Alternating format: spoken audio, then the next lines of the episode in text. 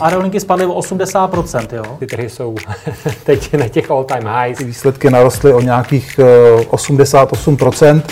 Co vlastně se teďka stalo v rámci uh, SpaceXu, je prostě něco neuvěřitelného. Plyn, uh, emisní povolenky, jakoby v tuhle tu chvíli ten systém je nefunkční.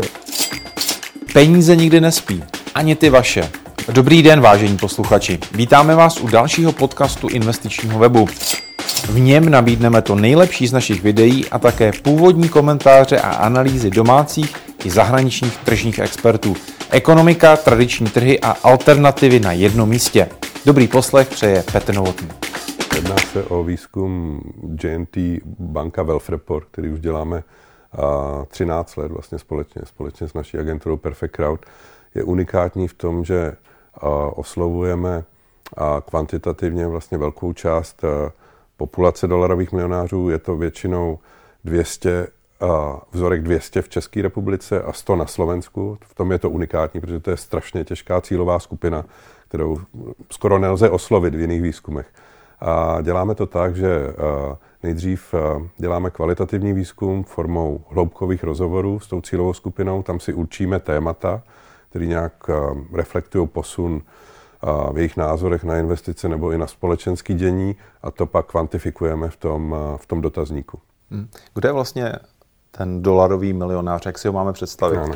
Většinou a jako muže a na prostý většině, což je možná i škoda, ale, ale taková je realita, že tam ty ženy zastoupeny nejsou. Staršího muže, staršího relativně, a kolem, kolem 53, 55 let. A to se, to se příliš nemění, ale je nutno si uvědomit, že se mění to. Tak oni stárnou s tím výzkumem vaším. Přesně tak. Jak se mění ten, ten, ten dnešní padesátník, není ten, co byl před deseti lety. A nad tím jsme se zamýšleli. Je to vlastně padesátník, který ovládá moderní technologie a v jakýmkoliv směru, i, i, i pokud jde o investice. A je to většinou podnikatel a většinou bydlí v Praze nebo, nebo, nebo ve, velkých, ve velkých městech. A asi se k tomu ještě dostaneme, ale není to už jenom podnikatel, ale díky té rostoucí finanční gramotnosti obecně je to, je to ve velké míře invest, hlavně investor. A ta definice toho bohatství, ten milion dolarů, to znamená co? To je definice finančního majetku. To znamená, že se vlastně do toho počítá, řekněme, z jeho, z jeho hlediska investice, včetně například jako investic do nemovitostí. Nepočítají se tam řekněme, eh, nemovitosti, v kterých bydlí, nebo vlastně třeba i přímo jako firma nebo podnikání, ale jsou to čistě, řekněme, jeho jako finanční majetek, který přesahuje alespoň milion dolarů. Ale většinou, většinou, je, to, většinou je to ta hranice posunutá vej, výš, ale, ale to, to minimum pro tuto definici by bylo jako milion investovatelného majetku, řekněme. Jak teď, Petře, hodnotí ekonomickou situaci, jak se dívají na českou ekonomiku? Uh, pokud bychom to hodno, jako vzali, jaký hodnotili v loni, tak určitě zmenšili míru uh, pesimismu. Uh, neřekl bych, že ji hodnotí optimisticky, ale je to nějaký takový jako neutrální nebo lehce neutrálně negativní jako pohled. To znamená, vnímají, že ta situace je složitá, komplikovaná, ale podařilo se jako eliminovat řadu těch jako negativních rizik, které tady byly v minulosti, třeba jako určitě energetická krize, to, že se nějakým způsobem zvládla inflace, to znamená, dostáváme se z pomyslného jako lesa problému, ale ještě z něho úplně nejsme. Jaroslav, jak se změnilo bohatství těch milionářů meziročně, teda když to děláte mm-hmm. každý rok? Ano, to bohatství, to bohatství narůstá vlastně každoročně. A změnilo se v řádu vlastně desítek procent, nebo aspoň nám to tak reportují, aspoň se to od nich dozvídáme. Takže, takže přes, ty, přes ty problémy, o kterých jsme mluvili, nebo přes to vnímání složité ekonomické situace, to bohatství narostlo. No, tady jenom bych jenom doplnil, že vlastně uh, čtyři pětiny z nich jako, jako řekli, že vlastně za poslední rok jim to bohatství zrostlo. To znamená, jako drtivá většina říká, že se jim jako dařilo. Což je třeba jako rozdíl vůči tomu loňskému roku, kdy, kdy řada z nich jako uh, říkala, že vlastně to bohatství jim jako pokleslo. A dá se říct, na, v čem nebo na čem se jich dařilo? Eh, tady je o tom, že eh, se stále více a více jako ukazuje, že se eh, proměňuje tady ta skupina z čistě podnikatelů v investory, to znamená, že dneska nám říkají skoro půl na půl, že polovinu nárůstu bohatství k tomu přispělo jejich jako podnikání, stejně tak jako jejich jako zhodnocení investičního majetku za poslední rok. A pak je to o tom, že někteří vlastně říkají, že se jim dařilo z hlediska investic do, do akcí nebo do korporátních dluhopisů, anebo říkám jako jejich jako podnikání. Tam vidíme velkou změnu vlastně v tom, jak moc přijali jako investice akcie. Ta, to jsme před těmi 13 lety vůbec neviděli, to byly jenom nemovitosti, cihly a fondy a teď se, ten, se ten, ta, ta afinita k těm akcím se, se ohromně prohloubila. Jak to vidí s rokem 2024? Budou bohatší? Ano, jako je to o tom, že z tohoto hlediska vrátil se jim nějaký jako optimismus. Tak, jak jsem říkal, že řádově čtyři pětiny řeklo, že v letošním roce jako zbohatlo, tak jako i plus minus čtyři pětiny toto očekávají pro příští rok. To znamená, jsou jako optimističtí a předpokládají, že se jim bude i v tom příštím roce dařit. Vy jste zmínil ty akcie. Budou to zase akcie, na kterých by měly zbohatnout? Myslím si, že ano. Podle, podle nich zase to, co jsme slyšeli, to, co jsem slyšel v těch kvalitativních rozhovorech, ano. Ta, ty akcie a zejména americké akcie a zejména technologický sektor, tam je, tam je jako velká víra v to, co, to, co mm, očekávají, že přijde. Jako dobrá investice. Jako dobrá investice, ano. Co dalšího, Petře, v tom portfoliu oni chtějí mít nebo čemu věří? Jo, tady bych jenom udělal drobnou ještě poznámku. Uh, jsou ve stále větší míře, bych řekl, jako investoři a nikoli spekulanti. To znamená, jako nehodnotí to jenom v horizontu následujícího kvartálu nebo příštího roku, ale říkají, ta nejlepší investice, kterou teď můžeme dělat, je investovat jako do zahraničních akcí. Jenom jako doplnění. A v rámci toho, že v těch současných příležitostech říká, že nejatraktivnější jsou zahraniční investice a na druhém místě jsou to korporátní dluhopisy, to znamená, jako vnímají to, že úrokové sazby jsou plus minus jako na vrcholu, podařilo se zvládnout inflaci a ta výše výnosu, který nabízí jako korporátní dluhopisy, je, je dlouhodobě zajímavá. A není to jenom zase pro záležitost jako nejbližšího roku, ale eh, pro ten nejbližší investiční horizont 2-3 roky prostě. Mimo finanční aktiva, co se jim ještě líbí pro rok 2024 a dál? My to často, nebo často uh, se zdá, že jde zápas o akcie versus nemovitosti. Ono to tak úplně není a jsme se o tom s nimi bavili do hloubky. Ty nemovitosti jsou stále atraktivní, ale už si daleko pečlivěji vybírají, do čeho budou investovat v nemovitostech a, a, a mm, nejsou jako jedinou, jedinou příležitostí. Mhm. Co se týká nějakých změn, rebalancování toho portfolia, kde se, nebo co se může dít v jejich majetku? Ne, je to o tom, eh, že se chtějí víc přiklánět, řekněme, k rizikovějším aktivům, to znamená primárně eh, k těm akcím, částečně ke korporátním dluhopisům. Naopak, když jsme se bavili o nemovitosti, tak ta míra atraktivity eh, nemovitostí u nich klesá, to znamená, nebudou provádět jako další investice, ale naopak se tváří o tom, že s tím, co vlastně jsou spokojeně, neplánují prodat.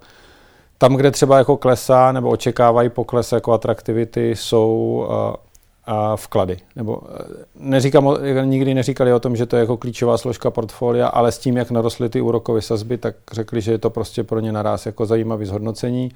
A teď jako jak to, co jsem zmiňoval předtím, vnímají o tom, že úrokové sazby jsou na vrcholu, to znamená, atraktivita těch vkladů bude klesat a, a budou od toho, od toho odcházet.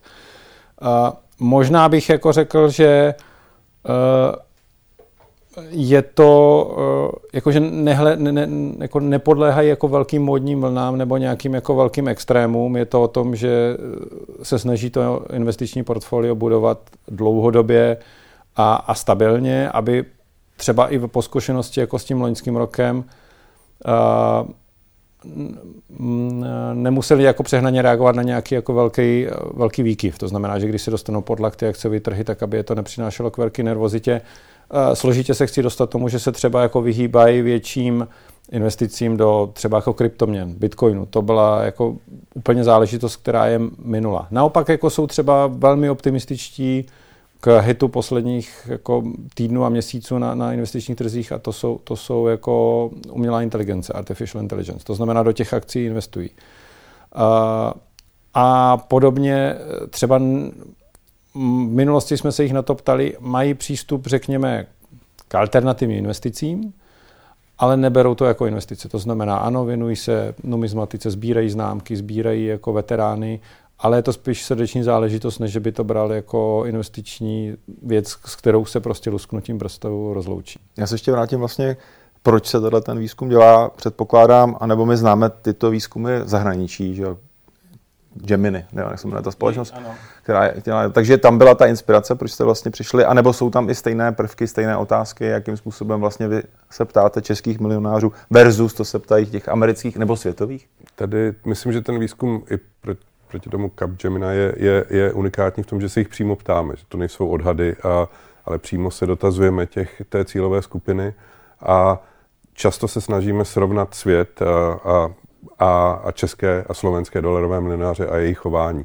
Tam právě se dá dobře, nebo dobře vidíme a, tu proměnu od toho podnikatele k tomu investorovi, která, kterou, která vlastně na západě tvoří nějaký benchmark. Tam už to, tam už to takhle funguje. Ne, jenom bych jenom jako k tomu doplnil, že i tady jako vývoj, i náš vývoj, že vlastně na začátku před těmi 13 lety to byla velká inspirace tady těmito průzkumy. Jo, Capgemini, Knight Frank, nebo i vlastně velký, velký uh, investiční banky to dělají.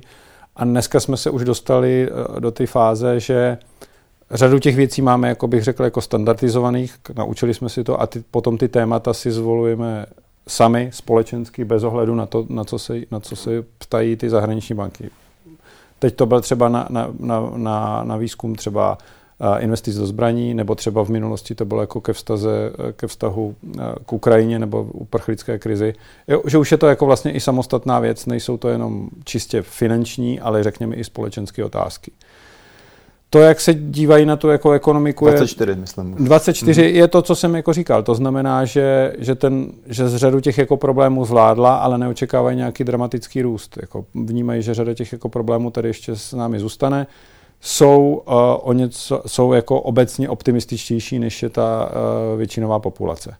Uh, řekli bychom z tohoto dlouhodobého hlediska jsou opatrně jako pozitivní na, na, na té škále, ale, ale před uh, někdy uh, roky 14-15 byly neporovnatelně optimističtější, než jsou teď. Jaké další zajímavé postřehy jako vyplynuly z toho průzkumu, nebo zajímavé otázky jste třeba dávali na tělo?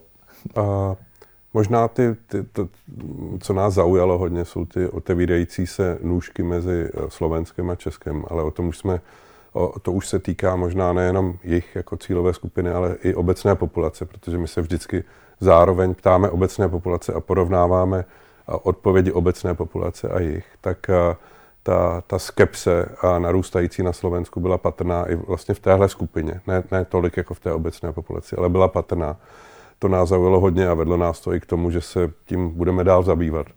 A Petr zmínil ty, ty investice do zbraní, kde, kde jsme se dozvěděli, to jsou vlastně lidé, jak si mám, mám možnost mluvit napřímo, který mají vysoký etický standardy, a, a, ale zároveň chápou tu nezbytnost toho a, připravit Evropu na, na možná rizika a s tím související a, nutnost investovat do, do, do zbraní a do, do obrany. Takže to, to, to vyšlo jako, jako velké téma pro, ty, pro tu ekonomickou elitu.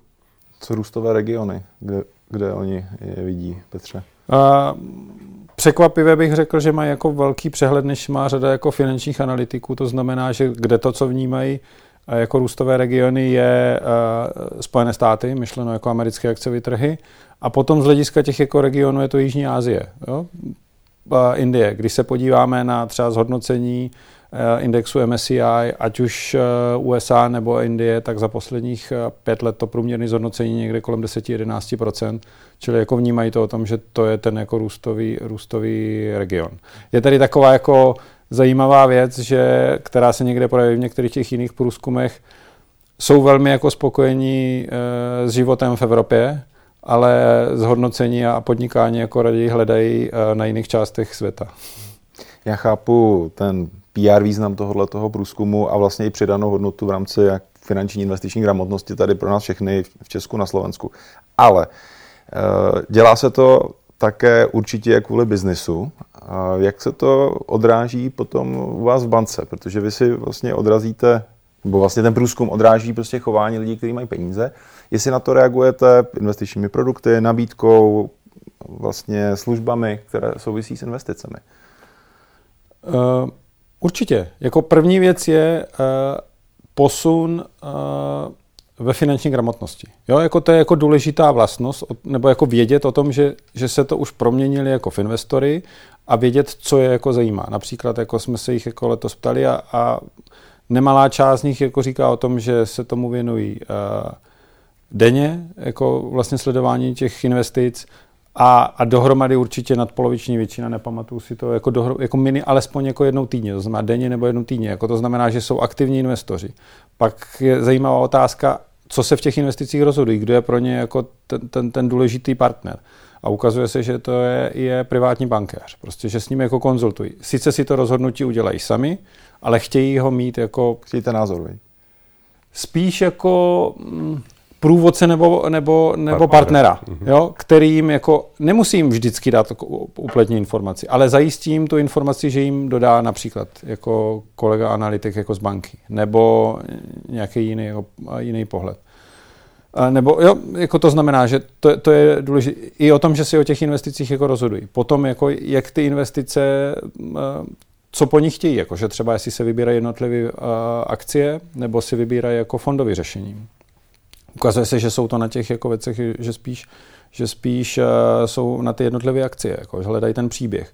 A potom, jak k tomu příběhu jako dospěnou. Jako, a tam se třeba ukazuje, že věří těm lidem, kteří se tomu dlouhodobě, dlouhodobě věnují. To znamená názor mého kolegy Michala Semotána, který vlastně dlouhodobě vede akciový fond na, na finančních trzích je přes 20 let, tak to je někdo, kdo je pro ně jako relevantní, z kterého si vyslechnou a, a, a ty názory bude zajímavější než uh, nějaký jako fin influencer jako na, na, na, na TikToku.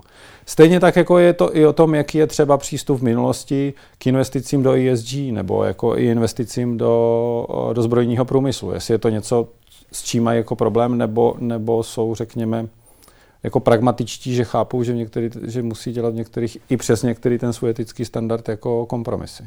Pojďme zakončit trošku na takové bulvární notě. Bylo tam něco pikantního? Protože vy ten průzkum děláte teda roky, že byste řekl, ty jo, a to jsem ještě neviděl. Nebo vy mluvíte s těmi lidmi, jako takovýhle postoj, to je ale změna, mm.